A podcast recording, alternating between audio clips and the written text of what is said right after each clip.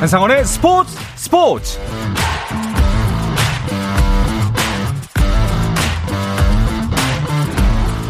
스포츠가 있는 저녁 어떠신가요? 아나운서 한상원입니다. 오늘 하루 이슈들을 살펴보는 스포츠 타임라인으로 출발합니다.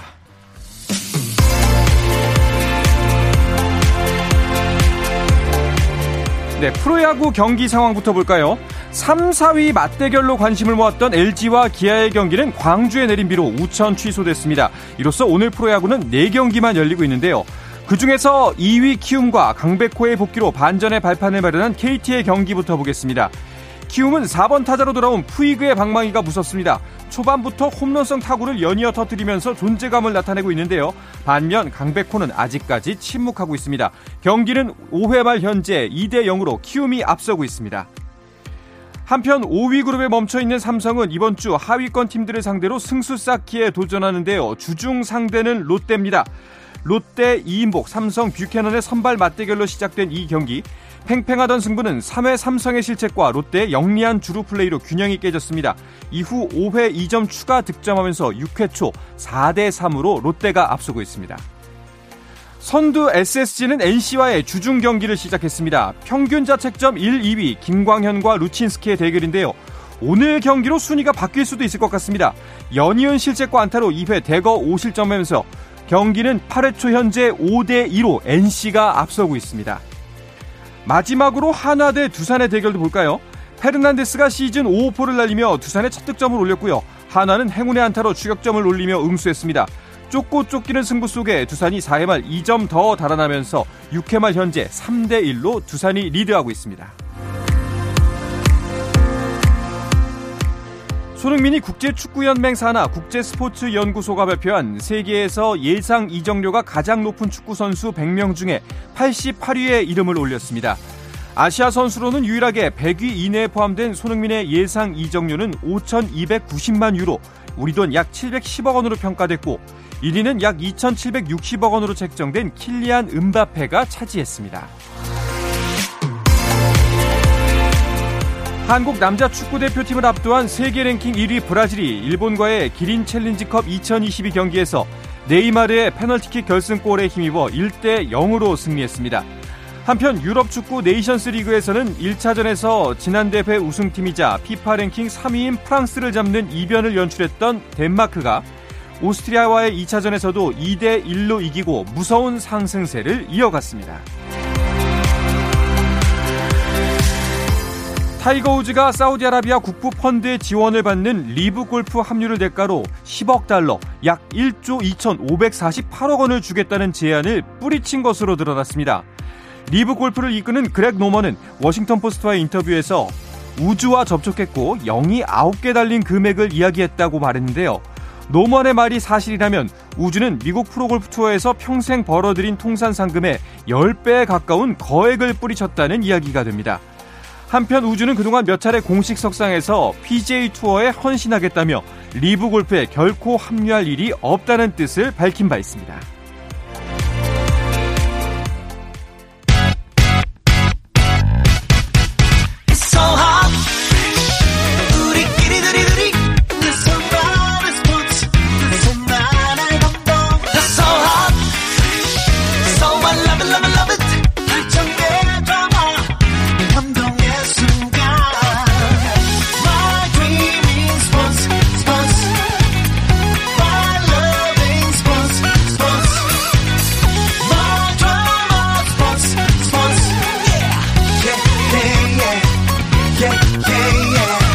스포츠 스포츠 No problem. 다양한 스포츠 이야기를 나누는 정 PD와 김 기자 시간입니다. 정현호 KBS 스포츠 PD, 일간 스포츠의 김지한 기자 나오셨습니다. 어서 오십시오. 안녕하세요. 네, 반갑습니다. 네. 어, 지난 한 주간 어떻게 보내셨나요? 뭐 스포츠 보느라 바빴죠. 그렇죠. 예, 정말 A 매치 네. 덕분에 한 네. 주간이 스포츠로 꽉 찼던 것 같은 그런 네. 느낌이 듭니다. 어, 많은 일들이 있었어요, 그 사이에. 네, 뭐 A매치뿐만 아니라 뭐 프랑스 테니스 오픈 대회도 있었고요. 네. 또 지난 주말에 끝난 US 여자 오픈 골프 대회도 있었죠. 그리고 또뭐 잠시 후에 말씀드리겠지만 또 육상에서도 네. 아주 참 많은 일들이 있었습니다. 그래서 참 한 주 동안 올림픽, 월드컵 못지않은 아주 분주한 한 주가 예, 지난 한 주 동안 있었습니다. 네, 정말 스포츠 풍년이었는데 먼저 일단 그 중에서도 가장 눈길을 많이 모았던 건 A 매치였잖아요. 그렇죠. 이 브라질과 칠레 네. 어, 두 팀과 붙었는데 사실 브라질과의 경기에 서 우리나라의 열세를 다들 예상을 했지만 5대 1이라는 스코어가 자칫 좀 분위기가 다운될 수 있는 그런 상황이었는데 다행히 이제 어제 칠레전에 2대 0으로 승리를 거두면서 분위기 전환에 성공을 했죠. 네. 제가 봤을 때는 일단은 황희찬 선수가 윙포드로 나오고 또 어, 손흥민 선수가 원톱으로 나왔다는 점에서 약간 그 벤투 감독의 실험에 이제 어느 정도 성공을 거둔 게 아닌가 싶었는데 이제 이번 주 금요일에 파라과이전이 하나 남아 있죠. 네. 이 경기만 좀 잘 치른다면은 어, 남미 3연전에서 분위기를 up하고 또 어느 정도의 실험에서도 성공 가도록 달릴 수 있지 않을까 좀 긍정적인 아직까지는 분위기가 있습니다. 그러니까 네. 어제 경기가 또 손흥민 선수한테도 굉장히 의미 있는 그런 경기였죠. 네네. 어제 경기에 이제 어, 출전을 하면서 A매치 통산 100경기째 그렇습니다. 예, 출장을 하면서 이 Century Club에 이제 가입을 했고요. 네. 어제 이 경기 전에 이 조카들과 이렇게 celebration 하는 그런 어떤 모습도 상당히 좀 인상적이었죠. 네네.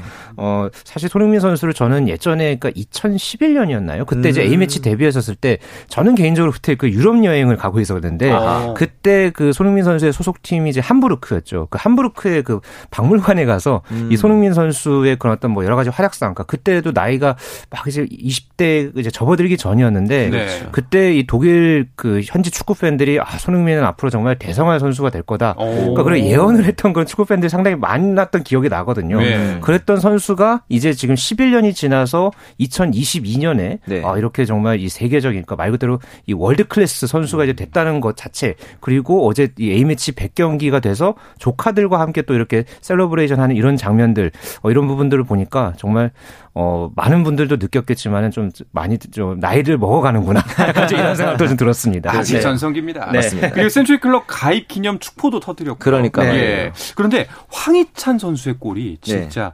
골망을 뚫어버린 줄 알았습니다. 사실 황희찬 선수가 네. 그동안 대표팀에서 움직임은 좀 좋았는데 득점이 없었는데 무려 7개월 만에 득점이었죠 이번에 그런데 어, 이번에 득점하자마자 또 군사훈련을 하게 되면서 음. 어, 파라과이 이집트전에도 불참을 하게 됐습니다. 근데 이 점에 있어서 이제 우리나라 대표팀의 윙포드 경쟁이 좀 더 가열될 것 같아요. 왜냐하면 그 황희찬 선수가 빠진 자리를 뭐 송민규, 엄원상, 또 나상호 이런 선수들이 언제 또 노리고 있기 때문에 네. 주전 경쟁이 치열해질수록 대표팀의 전력이 올라간다는 점에서는 어, 긍정적으로 보입니다. 네. 자, 축구 이야기 더 하고 싶은데 일단은 그 A매치 뭐 월드컵 모의고사죠. 모의고사 네. 경기는 이제 해축 통신에서 좀 더 이야기 나눠보도록 하고 네. 다른 소식으로 넘어가 볼게요. 프랑스 오픈 대회 뭐 일주일 후면은 막을 내렸을 거다라고 지난주에 말씀드렸는데 막을 네. 내렸습니다. 네, 결국은 흙신이죠. 이 네. 라팔 나달 선수가 남자 단식에서 결국 정상에 오르면서 메이저 통산 22승 최다 기록을 이제 경신을 했고요. 네. 어, 여자 단식에서 우승한 선수 저희가 또 계속해서 언급을 했던 선수죠. 네. 어, 이제 시비옹테크 선수가 결국은 어, 미국의 이제 신성 이 코코 고프 선수를 2대 0으로 제압을 하면서 네. 어, 35연승을 거두면서 아. 결국은 마침내 프랑스 오픈을 제패하는데 성공했습니다. 네. 결국에는 어뭐 이길 선수가 이겼다. 뭐 음, 이렇게 그렇죠. 봐도 될까요? 뭐 사실 나달의 프랑스 오픈 우승 당연한 거 아니냐 하는데 사실 8강에서 조코비치를 꺾은 게 어떻게 보면 underdog에서 저는 꺾었다고 보는 점도 있거든요. 음. 당장 저번 주에도 확률상으로 봤을 땐 조코비치의 확률도 높았고 네.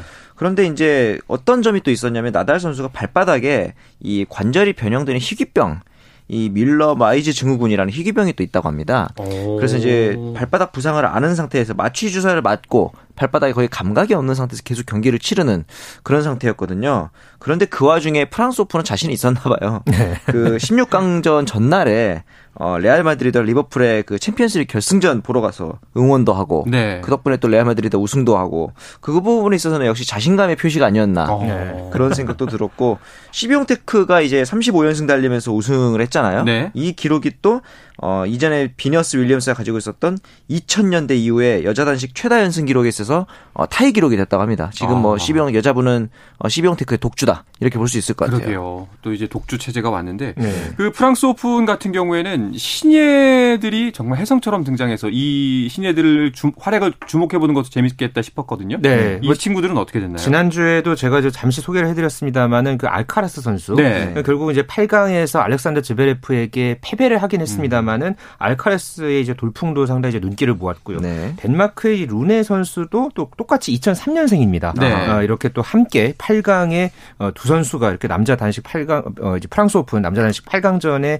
함께 오른 것이 거의 뭐 지금 십수년 만에 처음이라고 그렇죠. 하니까 어, 이제 남자 단식에서의 이 세대 교체가 더욱 더 가속화될 것이다 이런 네. 기대감이 있고요. 또 아까 잠시 언- 언급해드렸던 이 시비옹테크 선수의 상대인 미국의 코코 고프 선수 이 선수도 좀 주목을 할 부분이 있는 게 음. 네. 2004년생입니다. 아하. 그러니까 만 18살이고요. 그러니까 마리아 샤라포바가 2004년에 이 메이저 대회 여자 단식 최연소 결승에 오르고서 지금 고프 선수가 그러니까 지금 2004년에 이제 그 해에 태어났던 네. 이 선수가 지금 아, 프랑스 그러네요. 오픈에서 네. 예, 이렇게 좀 결승에 올라가면서 음. 어뭐 과거에 뭐 최근 몇 년 사이에 지금 네. 오사카 나오미 선수도 있었고 어 이렇게 시비옹테크 선수도 굉장히 아직은 좀 젊은 나이고 어이 선수들 사이에서의 어떤 이 여자 단식에서의 신예 돌풍도 어 더욱 더 거세질 것으로 기대가 됩니다. 네, 테니스 무대는 진짜 그 기존에 있던 대스타들은 여전히 빛나고 있고 마지막 네. 힘을 내고 있고 또 새로운 별들이 나타나기 시작하면서 더욱더 재밌어질 것 같습니다. 네.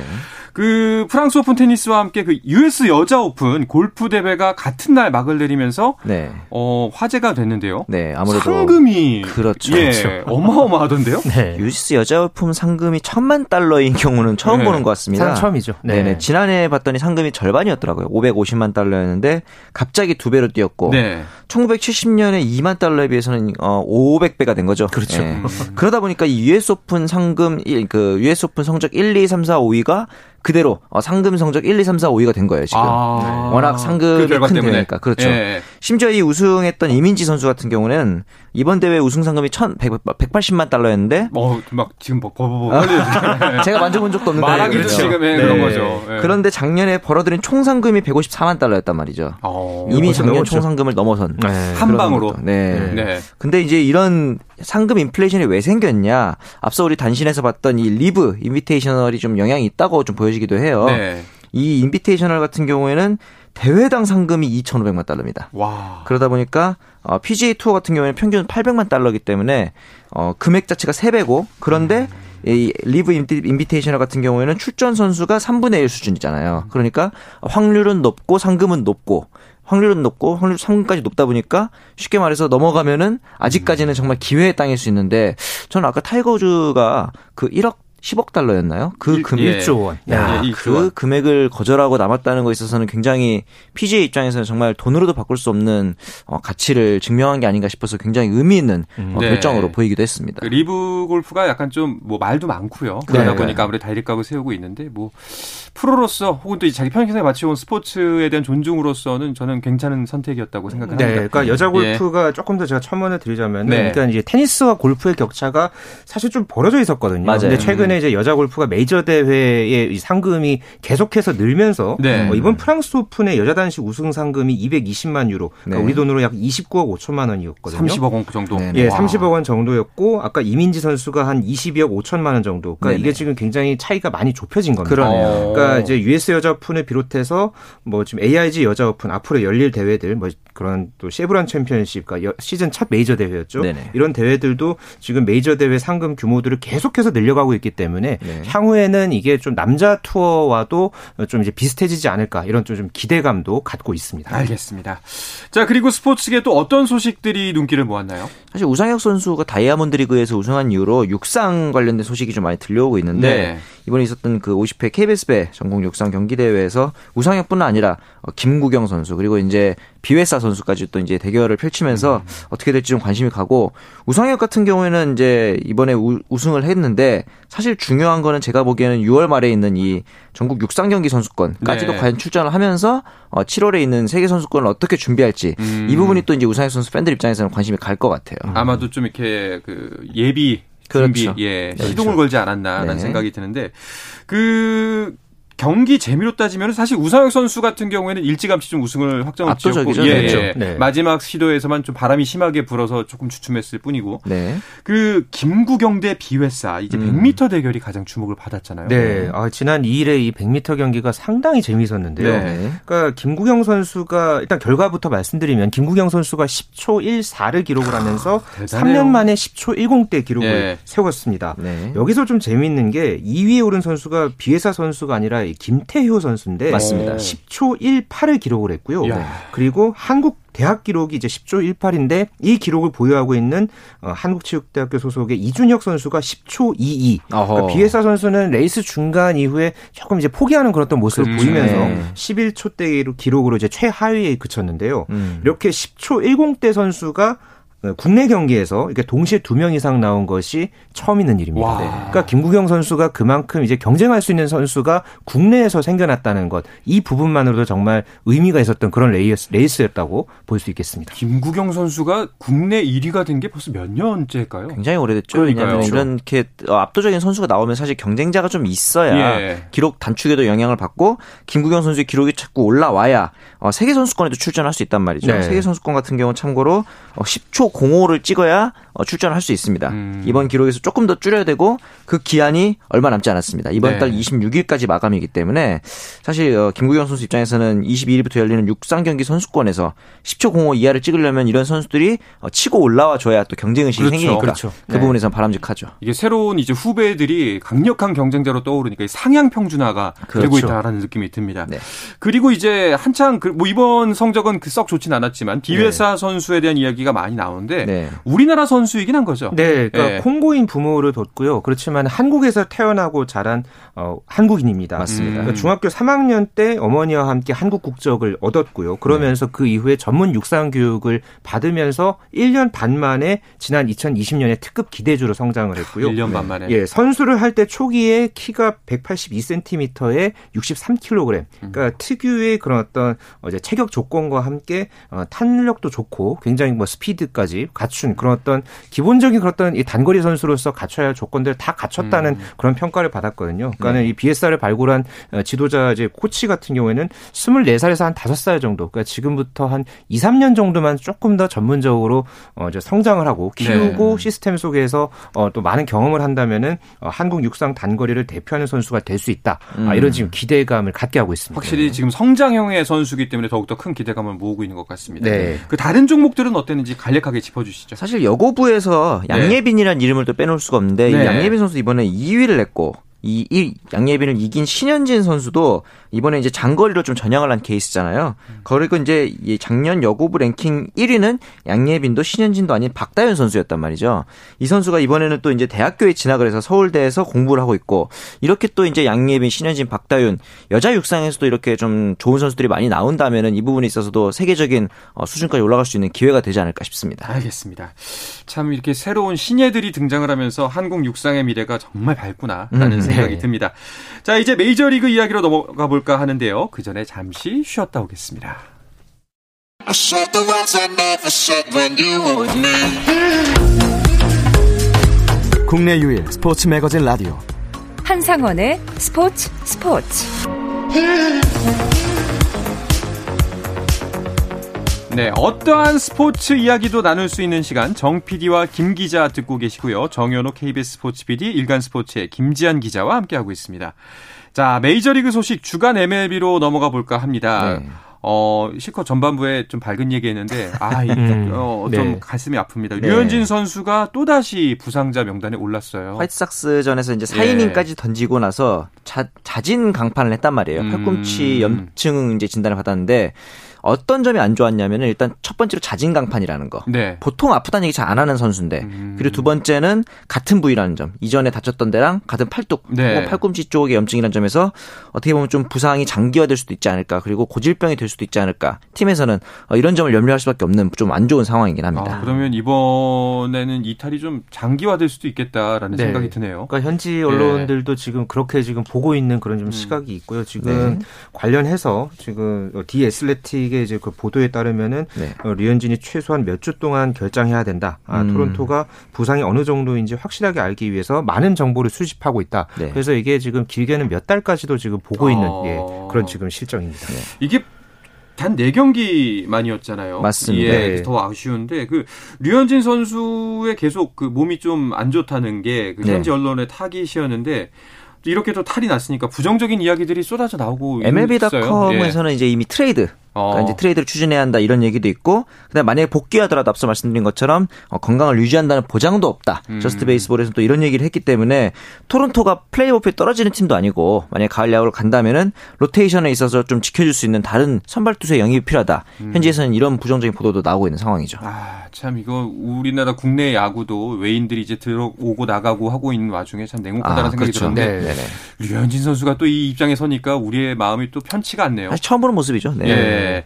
그 토론토가 당장은 이제 그 류현진 선수가 빠진 타격이 크지는 않은 것 같습니다. 네, 그러니까 예. 지금 기본적으로 선발 로테이션을 잘 꾸려가고 있습니다. 네. 표면적으로. 게다가 지금 류현진 선수를 이제 대체하는 이 로스 스트리플링 선수가 오늘 캔자스 시티와의 경기에 나왔는데 어, 선발 6경기 만에 오늘 또 승리를 거뒀습니다. 네. 원래는 이 선수가 어 3이닝, 4이닝 정도만 보통 던지고 네. 그러니까 류현진 선수가 이제 부상에서 회복한 다음에 그러니까 더블로 더블로 이제 같이 나오는 맞습니다. 예, 그런 어떤 이제 자원으로서 이제 활약을 해왔는데 오늘 이렇게 캔자스 시티전에서 5이닝 1피안타 탈삼진 두 개의 무실점 어, 이런 활약을 펼치면서 향후에는 사실 또 이 7월 8월 넘어가면은 또 메이저리그 일정이 상당히 또 이 빡빡하게 타이트하게 어, 좀 이렇게 전개가 되잖아요. 그런 과정에서 이렇게 류현진 선수가 만약에 복귀를 하더라도 그럴 때 로테이션 상황에서 어떤 좀 도움을 주는 역할을 분명히 해줘야 할 텐데 좀 그런 부분에서 현재 미국 현지에서는 좀 벌써부터 우려의 목소리가 나오고 음. 있습니다.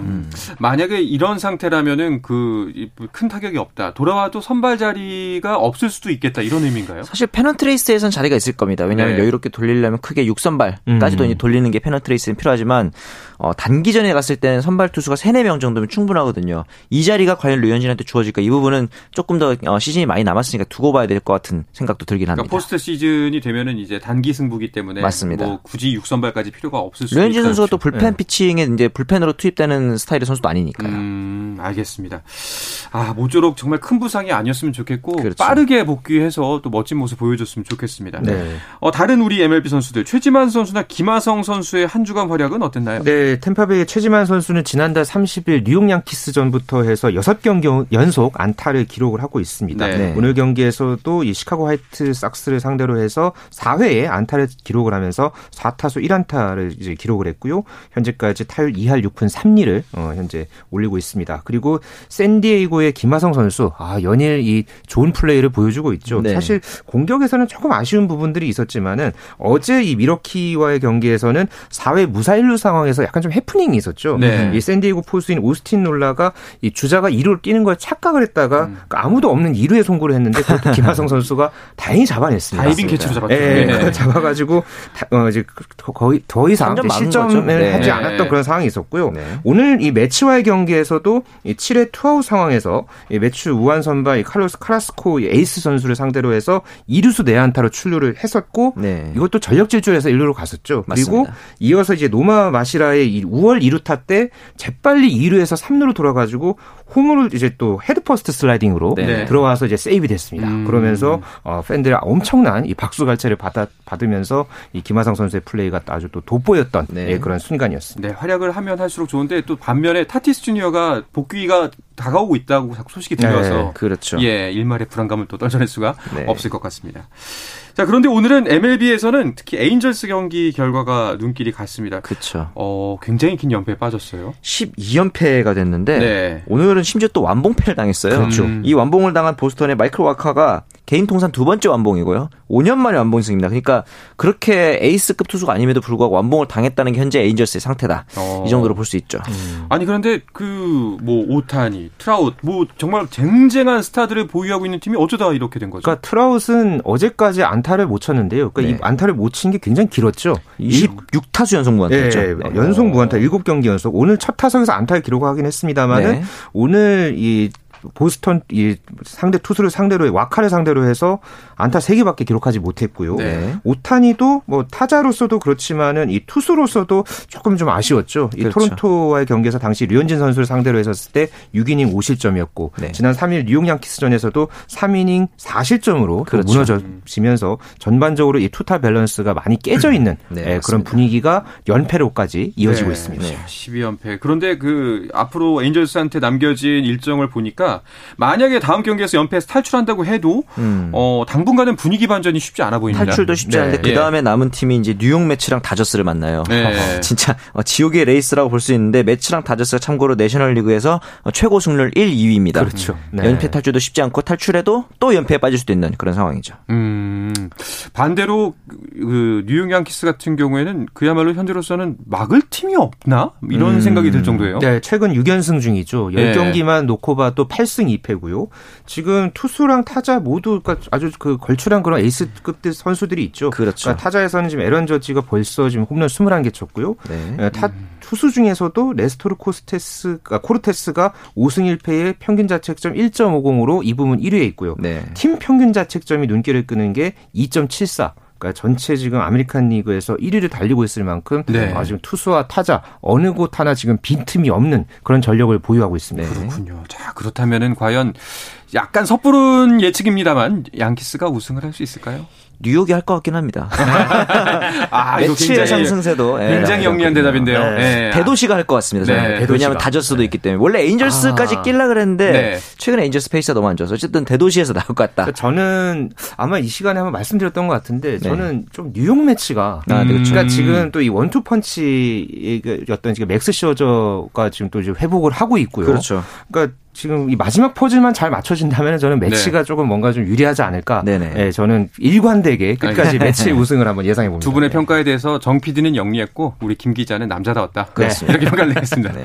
그 혹시 최근에 선수들 중에서 또 어떤 선수의 활약이 눈에 띄었나요? 우리나라 이제 배지환 선수가 네. 트리플레이에서 지금 성적이 굉장히 좋거든요. 타율도 2할 8푼이고 홈런도 이제 작년에 비해서 5개를 치고 있고 만약에 이번에 데뷔를 하게 된다면은 어, 대한민국 선수들 중에서는 26번째로 어, 메이저리그에 데뷔를 하게 되는데 네. 과연 이번에 어떻게 될지 이 부분에 좀 관심이 가고 앞서 말씀하셨던 셔저가 이제 복귀를 준비하다가 어, 재활하면서 자기 반려견한테 물려가지고 복귀가 좀 늦어졌다. 어, 네. 네. 이 부분도 좀 눈길을 끄는 소식이었습니다. 네, 또 짚어볼 만한 메이저리그 소식은 또 어떤 게 있었나요? 네, 그러니까 지금 아까 뭐 류현진 선수의 이제 부상 소식도 이제 전해드렸습니다만은 네네. 뭐 클레이턴 커쇼 그리고 잭 그레이키, 그러니까 추억의 이 다저스 선발 3인방이죠. 그러네. 네. 아, 이 선수들이 지금 좀 전부 다 지금 부상을 당하면서 아. 어, 좀 이게 세월의 이제 야속함을 네. 좀 실감했던 그런 어떤 좀 소식도 어, 좀 안타깝지만 네. 네. 이렇게 또 좀 있었습니다. 네. 그렇군요. 자, 모쪼록 정말 류현진 선수 그 강판 자진 강판이. 해프닝이었으면 좋겠다라는 음, 바람이 빨리 복귀를 예, 빨리 했으면. 복귀를 해서 네. 다시 한번 또 멋진 공을 뿌려줬으면 좋겠습니다. 네. 자, 오늘 이 이야기를 끝으로 이번 주 정 PD와 김 기자는 마치도록 하겠습니다. 정현호 KBS 스포츠 PD 일간 스포츠의 김지한 기자와 함께했습니다. 오늘도 말씀 고맙습니다. 감사합니다. 감사합니다.